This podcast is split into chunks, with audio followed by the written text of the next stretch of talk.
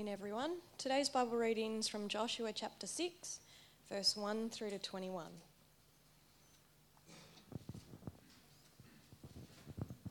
Now the gates of Jericho were securely barred because of the Israelites. No one went out and no one came in. Then the Lord said to Joshua, "See, I have delivered Jericho into your hands, along with its king and its fighting men. March around the city once with all armed men. Do this for 6 days. Have 7 priests carry trumpets of ram's horns in front of the ark. On the 7th day, march around the city 7 times with priests blowing the trumpets. When you hear them sound a long blast on the trumpets, have the whole army give a loud shout. Then the wall of the city will collapse and the army will go up, everyone straight in." So Joshua, son of Nun, called the priests and said to them, "Take up the Ark of the Covenant of the Lord, and have 7 priests carry the trumpets in front of it." And then he ordered the army, "Advance, march around the city with an armed guard going ahead of the Ark of the Lord."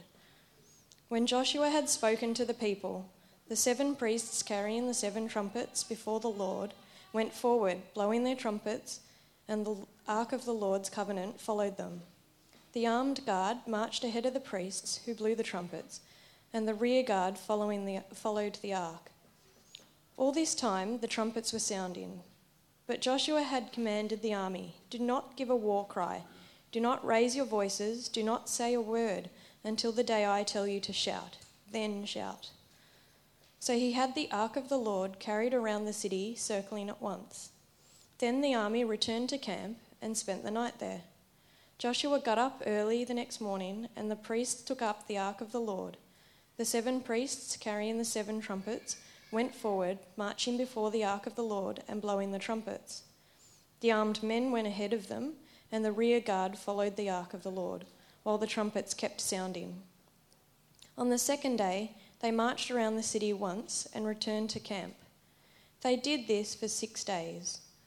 On the 7th day, they got up at daybreak and marched around the city 7 times in the same manner, except that on that day they circled the city 7 times. The 7th time around, when the priests sounded the trumpet blast, Joshua commanded the army, "Shout, for the Lord has given you the city. The city and all that is in it are to be devoted to the Lord. Only Rahab the prostitute and all who are with her in the house shall be spared, because she hid the spies we sent. But keep away from the devoted things, so that you will not bring about your own destruction by taking any of them. Otherwise, you will make camp of Israel liable to destruction and bring trouble on it. All the silver and gold and the articles of bronze and iron are sacred to the Lord and must go into his treasury." When the trumpet sounded, the army shouted, and at the sound of the trumpet, when the men gave a loud shout, the wall collapsed, so everyone charged straight in, and they took the city. They devoted the city to the Lord and destroyed with the sword every living thing in it, men and women, young and old, cattle, sheep, and donkeys.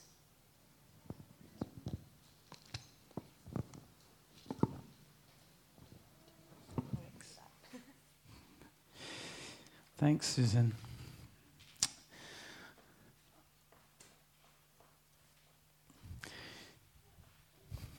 Oh, good morning, everybody. I'm standing up and stretching after sitting for a long time. So my suggestion is you've got 30 seconds to stand up and to change 3 places. You can't sit in the same seat again. You've got to move 3 places. All right? Ready, set, go. 30 seconds. Stretch while you're doing it.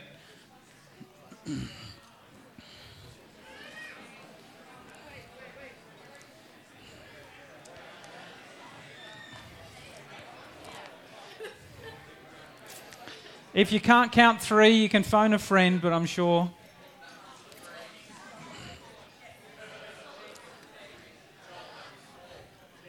All right, that's it. Awesome. Well done.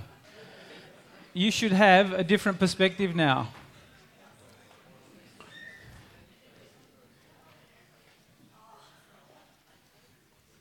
All right, everyone stretched a little bit with us. We're going to give the Word some attention. Good morning, my name's Andrew. For those of you that don't know, and you would have heard from Roy, I'm one of the pastors here, and it's my privilege to lead you in the Word this morning, and also it's exciting to see so many people here with us. And I heard good things from the convention, so I reckon you guys have already been blessed, and hopefully today we'll just bless you just a little bit more. So last week we kind of started looking at a new year, and we began to look at a few things that we might need to be aware of or to think about in a new year as individuals and as a church. And I was thinking of today, and today's kind of like the day where a lot of people come and go back to work, or like this week is the kind of the week where people go back to work. And so you're probably not excited about the new year, some of you, and the rest of you, I hope you are. We wanted to keep some things in mind, as a new year often represents change and transition. For everybody, when you kick into a new year, you're either going to start a new level of school, you're going to do new things at your job, you're going to go from school to university, or you're going to change houses, or you're going to start a relationship. That's what happens after convention, right? I was talking to one young person, and I said, "Why aren't you at convention?" I said, "Oh, that's right, you've got a girlfriend." No, that's not true. Conventions are bigger than that. But New Year's are like that, New Year's are like that, not just for individuals, but also for families, for churches, and particularly we've been looking at us as a church, what a new year of change and transition might look like, and how we would want to be aware of some of the things that are important for us to keep our eyes on. And this has been a great story, Joshua taking the Israelites into the promised land. They're beginning a whole new stage in their journey into the promised land. Exciting. They've been talking about this for 40 years and for a long time, and there's been this promise that they're going into this land flowing with milk and honey, this promised land. And you can imagine the buzz. But it's going to be a whole and new and different season. Not like the 40 years before, not doing the same stuff, not even living in the same kind of environment, perhaps not even using the same kind of shelter and housing. Lots of changes and some big transitions that they were going to have to make to enter into God's long-term plan for them. An exciting plan and something that's great. In Joshua 3, we saw that the key for their first step was to stay close to the presence of God. We talked about that last week. To watch what God's doing, watch where He's leading, and stay close. Stick with the presence of God. Stick with the ark. And the ark for the Israelites was the presence of God. That's where God lived. And we saw that, the first thing that Joshua said is, keep your eyes on that. And it's really important for you to do that. Because it means you'll know what to do and where to go, as safely as possible, where success is going to be, where blessing is going to be, and where you might experience the odd miracle. And they did experience more than the odd miracle, didn't they? There were enemies of keeping the presence of God central. That was the whole me thing and fear, a little bit scared of it. But we saw that for the new things that God had for them, it was imperative above all other things and concerns to stay as close as they could to the presence of God. It worked for them. And we last week at the end of chapter 3, I think we saw that God miraculously took them across this raging river that was in high flood into their new land. And we understood, and we still understand, that this is important for us as individuals. And we talked about that last week, that that's really important for us as individuals, but also as a church. Particularly at One Hope here, as we head into a new year of change and transition, that we keep our eyes firmly fixed on the presence of God. What's God doing? Where's He going? What has He already done? Where is He working? Where is He moving? Where is He drawing us? What kind of things is He asking us to get into? And I think the key verse we looked at was chapter 3, verse 4. And it was really simple, because Joshua said to the people, and this was a prophetic verse for us, he says, watch the ark of the Lord, then you'll know which way to go, since you've never been this way before. A bit like orienteering, isn't it? The places that they'd never been before. And then I alluded to it last week, and what I want to focus on today is obedience. And this was one of the other key things that they had to understand. And I was thinking about obedience this week, and it's a word and it's a concept that we don't love. We're not friends with the whole obedience thing real naturally. We fight it as humans from childhood on. How many you know, I had kids, we say, why? Why do I have to do that? You know, Roy alluded to it. Why do I have to clean my room? You know, well, I don't want to. So room check of the Deckers this afternoon for those that want to go and have a look. We test it, we challenge it, we run from it as a natural bent. Obedience is something that we kind of fight, our humanness fights all the time in our human context, but it also translates into our relationship with God and the way that we deal with the commands and the leading of God. You know, as humans, we don't do great with instructions. I was reminded of that on last weekend. I was putting together an IKEA piece of furniture. How many of you have ever done that before? You know, and it went well, by the way. I'm not going to tell a horror story. Sue and I were doing it together. But I was thinking of times that it hasn't gone so well. And I was thinking, you know, there are companies, you can get a job putting together IKEA furniture now. Did you know that? There are people that do that. If you want to search for a job, you look under the category relationship help, you know. Because when you're trying to put something together, a couple of years ago, putting a piece of IKEA furniture together. How many of you know that little instruction book, you know, the 1 Allen key that you get, and that little instruction book is really important? You know, if you think that you can skip a few stages, you're laughing. Who's done that? Who's skipped a few stages thinking, this doesn't look logical, I can do this much faster? No, you can't. Because guess what? You won't be able to slide the back in if you've already put all the sides and everything on. Who has ever done that, you know? See, we don't like being told what we do. We figure we know a better way when we look at it. I've probably done that so many times. But we can see from our text here that without obedience, the Israelites weren't going to see victory. And I guess in our lives, without obedience, we are not going to see the full victory of what God has for us. They already had to exercise obedience in chapter 3, you know, from Joshua to the priests and then to the people. You know, Joshua had to obey when God spoke to him. He had to tell the priests to step into the river, so the priests had to obey and do it. And then the people had to obey and follow. So in chapter 3, we already saw that obedience was important. Did it all make sense? Most likely not. No one, you know, this raging river, no one did a child-safe analysis. No one did a risk assessment of the river before they went in. No one came up with, and this is my favourite, no one came up with an alternate idea, a better way, a safer one. If we have to go to the other side because God said, well, why don't we build some boats? That would be safer, right? And be more responsible. Surely God's really only concerned that we get there, not so much how we get there. No one did that. Because God had given specific instructions, and that was how it had to be done, making sense or not. And so we jump to chapter 6, and there's some good stuff in between. We jump to chapter 6, and we see it again. They're about to take Jericho. Jericho was it represented their first conquest, if you like, in the Promised Land. This was the first city that they were going to take. This was going to be Joshua's test, if you like. He was going to have to take the people in to conquer that, to take in their promised land. It isn't a huge city, if you're wondering, and probably a lot of you already know this, but it's actually not a big city. You can actually walk around it in an hour, depending on how fast you walk. You can saunter around it in two, but you can walk around it in an hour. But it was hugely fortified, really strong walls, high and strong. The people in Jericho were afraid. Back in chapter 2, we read last week that they were afraid. Back in chapter 2, where the spies where Rahab the prostitute hides them, and they kind of wonder what's going on.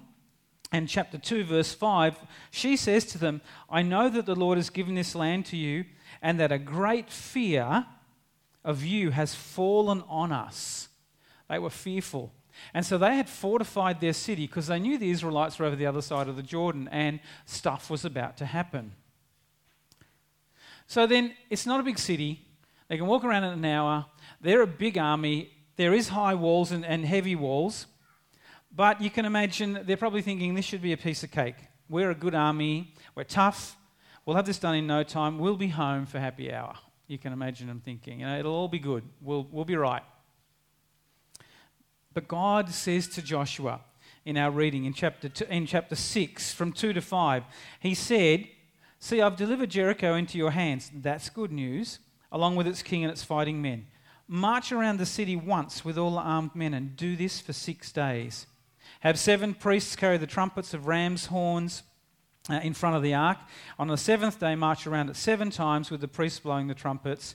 When you hear them sound a long blast, have the whole army give a loud shout and the wall will come down." So he says this to Joshua, but he doesn't say this to the whole army. So Joshua's job now is to obey God's command, to get the army to do that. So Joshua gets the army together. And you see that in verse 6 through 8. He doesn't repeat what God said. He doesn't say, "Look, guys, this is what's going to happen. We're going to walk around the thing in one day, and you got, you know, and they're going to blow the trumpets. But don't panic. You know, we're going to do this 6 times, and the 7th time it should all." He doesn't go through that at all. He just gets them together and says, "Let's go and march around the city." And note that the ark, the first thing that they're going to put there is the presence of God, just as a bit of an echo from last week. That everywhere they go, the ark, God's presence, is to go with them. So he doesn't give them all the specific. He just tells them step 1. He doesn't explain the whole thing. Then he says, "Advance. Let's go." So they needed to trust in Joshua's leadership. They needed to obey Joshua. You know, I was thinking, what were their expectations? You know, Monday morning, they leave home with their lunch pack and their wife says, "What are you going to be doing today?" "We're taking Jericho." "Oh, mighty warrior of mine, I'm so proud of you, you know. Off you go, my man. We're going to go take Jericho." You can imagine that, can't you? So that's what all you wives do, don't you, when they go out for work in the morning. That's true. You know, and so the guys go out thinking, "We're going to take Jericho. We're going to march around, so we're going to take Jericho." And they march around, and let's say it takes them an hour, and then Joshua says, "Let's go back to camp." You know, what were they thinking? What did they think after day 1? Imagine the chatter as they set up camp again, as they, you know, this is way before happy hour. We haven't even had our lunch packs yet, you know. Can you imagine what they were thinking? Well, what was that for? Not one brick fell out of that wall. Nothing happened. What's Joshua thinking? Maybe Joshua's lost the plot. But then, you know, I know Joshua's probably just checking out the lay of the land. We're just going around and we're just going to have a look at how many bricks there actually are, how thick the wall is, you know, stomp the ground a little bit, see if the bricks move. Maybe, and tomorrow it'll be on. It'll all be good. You know, and they get home and, "Oh, mighty warrior, you're home again. You know, did you enjoy your lunch? What, you know, would you like, you know, how did you go today? You know, did you conquer, Josh? Did you conquer Jericho for us?" "Well, no, actually, we didn't. We just walked." But then they do it again for 6 more days. Can you imagine a conversation after, you know, day 2, 3? Now, can you imagine each day less people turn up? You know what that's like, don't you, when you do that? Less people turn up. "This is ridiculous. I have better things to do with my day today. I've got grass to cut, toenails to polish. Wife wants some pictures hung." You know, you can imagine, this is crazy. So less and less people would be turning up. "I'm way more skilled than this. I didn't train to fight just to walk behind some musicians blowing a trumpet. And if this is what taking the promised land is going to look like, it's going to get old really quick." You can imagine, as humans, that's what... Now, I'm not saying they did that, and clearly they probably didn't. Maybe the whole obedience thing was a lot stronger then. But you can imagine. And here's the thing about obedience, isn't it? It isn't always logical. Obedience doesn't always make sense. Obedience can look ridiculous. And you can't always see why I need to do this. Back to the IKEA thing.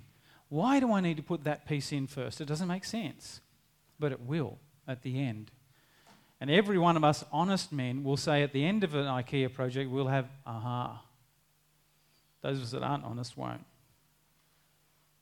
Obedience isn't only required or necessary if you see the outcome or you know what's going to happen. And I think that's really important. It was important for the Israelites to understand that. It's important for us to understand that. It's really easy to march for 6 days if you know what's going to happen on the 7th. It's easy to sacrifice and do it if you understand it all. Obedience for Joshua, the priests and the army was about submission, wasn't it? God had a plan, a good plan, and God knew what he was doing. God knew that he had the plan a long time ago, and he knew what he was doing. And, you know, by the way, God, when he does something, and I was sharing this with someone this week, God never is only doing that one thing that you see. You know, they just see God is helping them take in Jericho. But God is doing a bunch of other stuff. He's teaching individuals in there a lesson they need to learn. He's helping people do different things and understand different things from one situation. God is never just doing one thing. And he knows what he's doing. And he knew what was needed for them to follow his lead and command. You know, personally, I don't know why God did it that way. I could speculate. Was it to test their level of submission and whether they would follow because there was going to be bigger challenges? Was he going to test them? Maybe. Was it to see if the people would honour and follow those that he put in leadership? Would they follow Joshua all the way? Would they do? You know, was that what it was about? Maybe. I'm not sure. You know, earlier in the Old Testament, if you remember the stories in Genesis of Abraham, and then later Abraham. Another time that God was making major moves, shifting his people around. In Genesis 12, Abraham settled, and then one day God says to him, Abraham, he was still then, God says to him, you know, get your stuff, get your family, get your things, and go to a place that I'll show you. He didn't tell him where. He just said, pack and go. You know, most of us would be happy to go to the airport with our suitcase if we knew we had a ticket and we knew we were going. But what if you were brushing your teeth in the morning and God said, pack your suitcase and go to the airport. I'll let you know when you're on your way where you're going. How many of you would be confident to go to mum and dad or wife or husband and say, we're off? Where are we going? I don't know. And that's what happened with Abraham. God said to go. And then later in Genesis 22, we all know that story where the promise, the son, Isaac, you know, he's finally here. I'm 100 years old, and well, I'm actually 116-ish now because Isaac's about 16, but I'm pretty proud of him. And this is the beginning of that promise that my offspring are going to be more than the sands of the seashore and more than the stars in the sky. And guess what? I'm starting with this one, and he's a real good one. And then God says to him one morning, and we all know what God says. God says, take your son, your only son, the one you love, rubs his nose in it just a little, and take him and sacrifice him. That didn't make any sense at all, did it? How am I going to obey that? Imagine going home to your wife on that one. What are you going to do tomorrow, Abraham? Oh, stuff. Obedience is not always logical. And you know, we saw it with Abraham. But Abraham's obedience wasn't based on understanding. It wasn't even based on agreeing with God's ideas or being able to see the outcome. We do, because we see the story at the back end. We know what happened. He got up there and he raises the knife, and you know the music increases and he's about to drop the knife, and then this voice says, stop. And all of our hearts go, you know, we pick up the drop popcorn if we're watching the movie, and you know. But he didn't know that, did he? He didn't know that was going to happen. He had to have that conversation with his son where his son says, hey, Dad, we've got the wood, we've got the fire, where's the sacrifice? He didn't know. We know now that God didn't. He thought it was real. If you read in that story in Genesis 22, the very next day he prepares to do it, and he goes and collects, and it says in there, in the words, it says, he goes and collects enough wood. How do you calculate enough wood to burn up a 16-year-old? He didn't know that, but we do. He just was called to obey. It's easy to sacrifice if you see why, or if you can see what's going to come of it. In each case, God required obedience from his followers, didn't he? We have the benefit when we look at the word of seeing the bigger picture. I always remember a sermon, and some of you might remember, there's a sermon a few years ago where Glenn had that big piece of paper and he drew kind of like the Bible from the Old Testament to where Jesus, through the Israelites through the desert, through where Jesus came, and the New Testament and on to eternity, and just helped see the bigger picture of the story of God. Anyone remember that? Come on, let's encourage Glenn. We all remember that, don't we?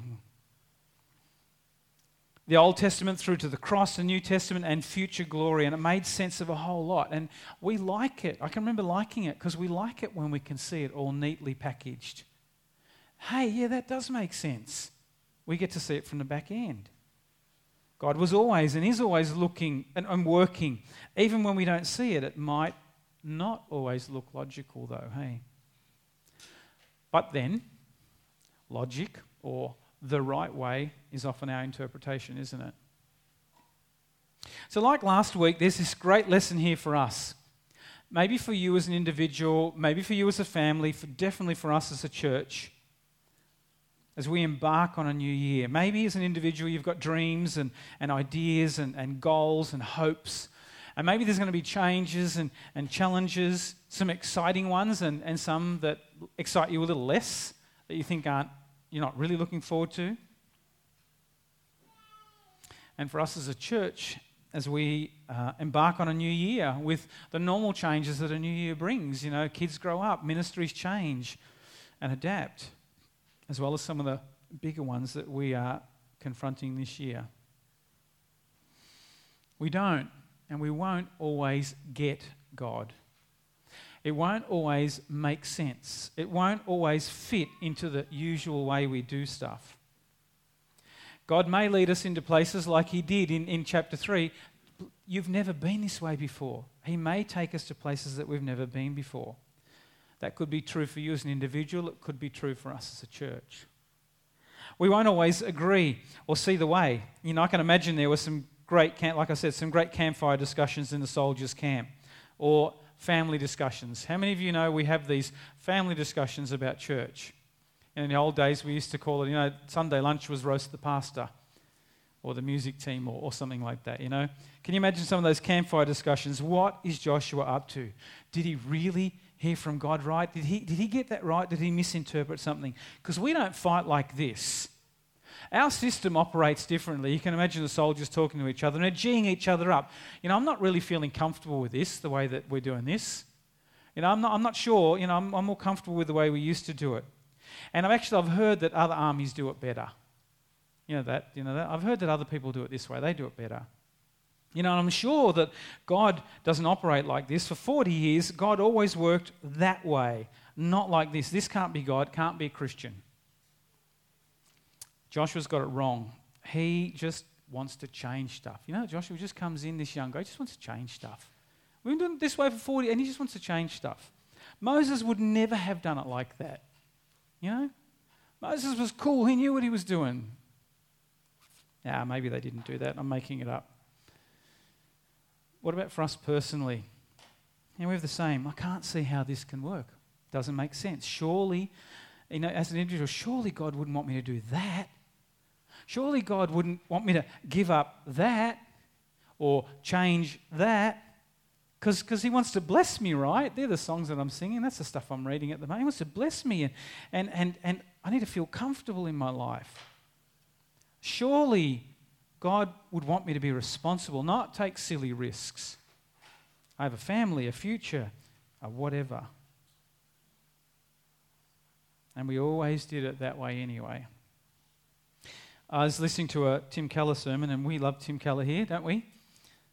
And he said, and just this line caught me. It wasn't about obedience, this sermon at all, but this line caught me by surprise. And he said this, if the Lord is your Lord, there can be no conditions at all on your obedience to him. None. Now, Tim Keller gets away with uncompromising way better than most of us do, because he just says it so wisely that you think, I can't even get around that. But it's striking, isn't it? If the Lord is your Lord, there can be no conditions on your obedience to him. Because you see, obedience is our responsibility. Outcome is God's. And sometimes that's where we get mixed up. My responsibility is obedience. God's responsibility is outcome. Whereas I'm a guy that wants to work on the outcome all the time. And you know what that's like. And in times of change and transition, we need to be ready to obey. Remember, watch out for, look for the presence of God and then go with it or you might drown. That was what happened last week. Remember chapter 3, who thought that walking through a raging Jordan at full flood made any sense at all? No one did. And yet that's what they were asked to do. And when they did it, they saw an amazing, amazing miracle, didn't they? I mean, that water, and I said this last week, that water didn't just stop and there wasn't this nice little pathway for all the Israelites to file away through. The water stopped something like 2 or 3 towns up and just gathered. I don't know what gathered water looks like when it's flowing. And I think, what about the fish? But anyway. So it wasn't just this, they saw an amazing miracle because they did what he asked them to do. And they trusted God. And one of the keys, I think, for obedience for us is trust, isn't it? First, we need to trust God. We need to trust that he does actually know what he's doing and he knows why. Trust that he does have and is working a plan and it will be good. You probably all heard that story of the whole tapestry idea. Have you ever heard that tapestry? I always think of Johann because Johann likes to tell that story too, and it's a great story. A tapestry looks pretty rank or doesn't look real good from the back at all. There's bits of what is that stuff? Not wool. What is it? Cotton. Whatever it is. There's bits of stuff, and a tapestry from behind, and particularly when it's not finished, looks pretty ugly, and it doesn't make any sense. When you turn it around, you see a beautiful picture. It's like that with God. There is a plan, and for the Israelites, there was a plan, and that whole sense that it will be a good plan. We need to trust in it. Abraham and Joshua trusted God, and they genuinely needed that. They had nothing else to hold on to in times of incredible transition, change, and movement. Joshua didn't have a plan B. What was he going to do? He needed to rely on what God was saying. But they'd seen him work. See, Abraham and Joshua, they'd seen God work. And they decided to stake their future and the future of their nations on him. But trust has to go further than that, and it had to go further than that. The people had to trust Joshua as well, didn't they? And this was important. They had to trust him not because Joshua never made mistakes, but because God had put him in the lead. By the way, leaders make mistakes. Leaders sin. But that's not an excuse for disobedience.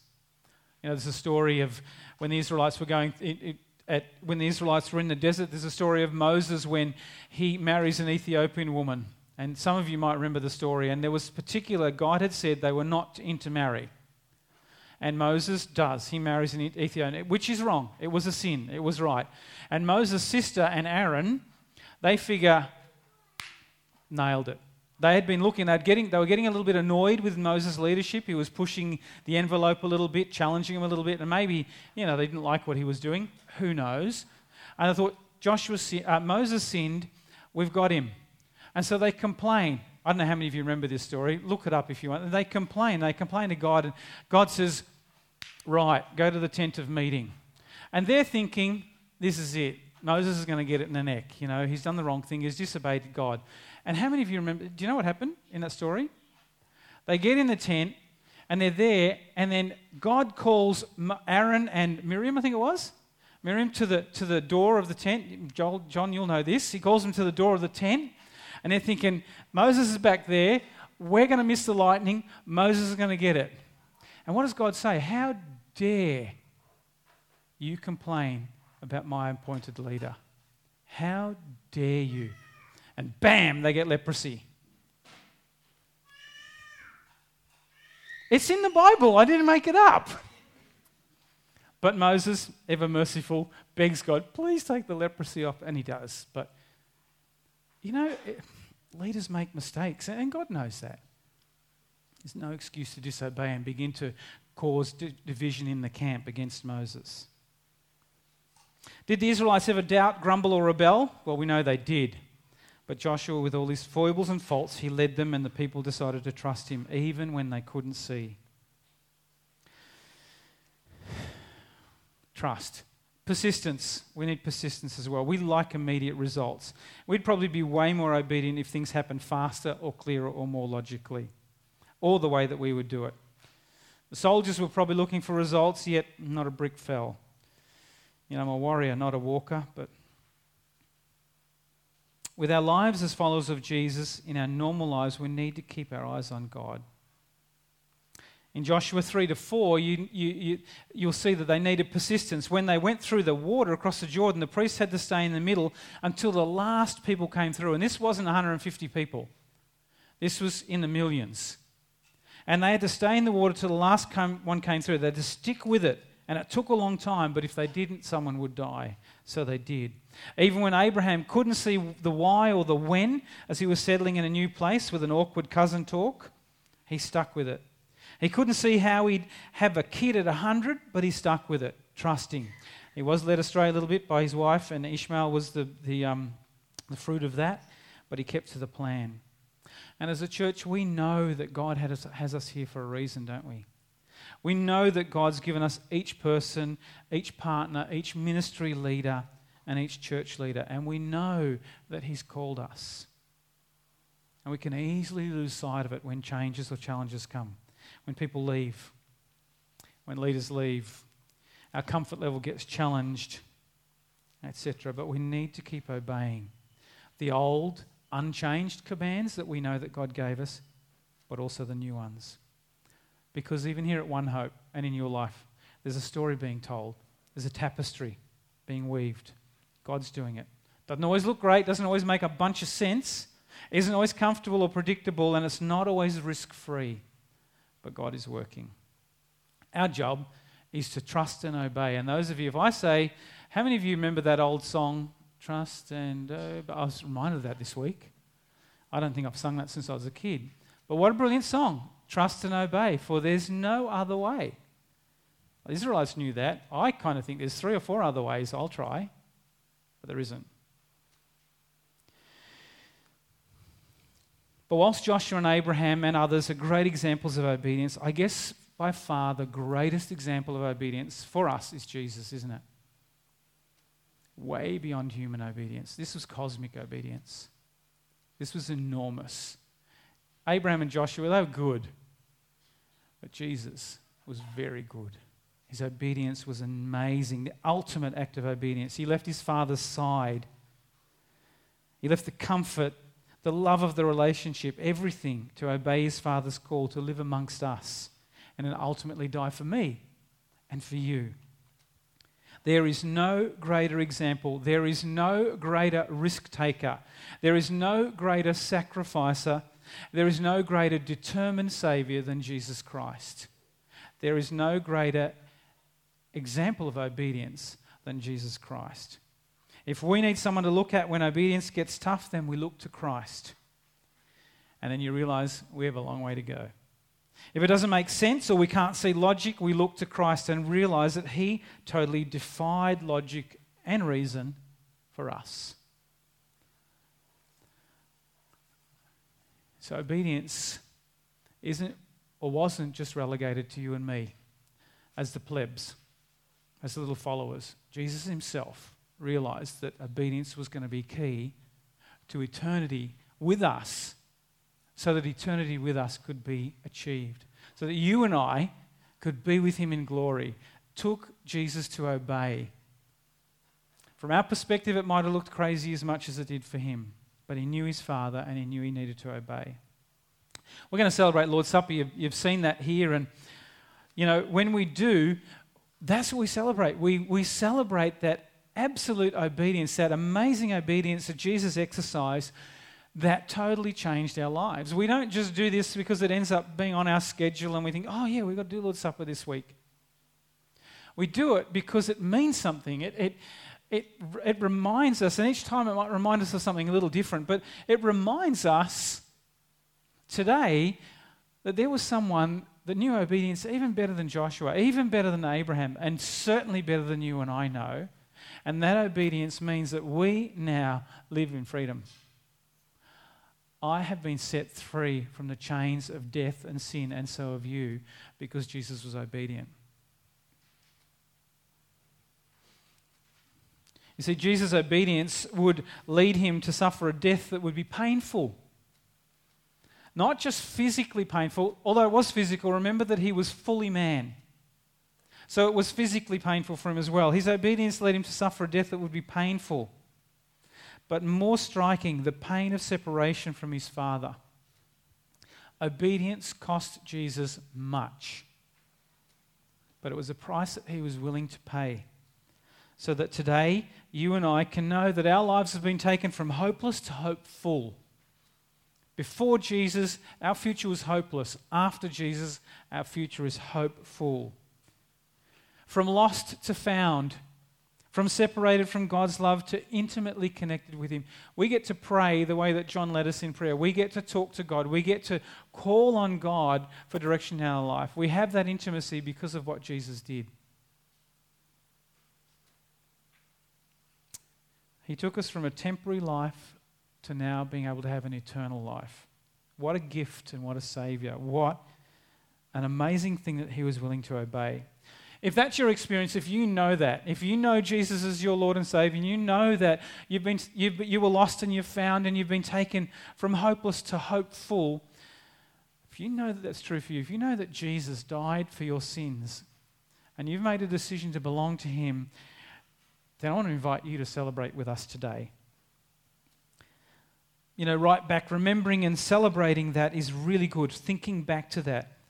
And it's good because Jesus commanded us to do that, didn't he? He, at the Last Supper, he had with his disciples, and he knew what was coming. And he shared, and he talked about dying, and he took the bread, and as they were about to eat, he had given thanks and he broke it. And he said, "This is my body which is for you. Do this in remembrance of me. Remember what I did." In the same way, after they'd eaten, after the supper, he took the cup and they were about to enjoy and imbibe together. And he said, "This is the cup of the new covenant and in my blood. Do this also." You know, when you're together, do this and remember in remembrance of me.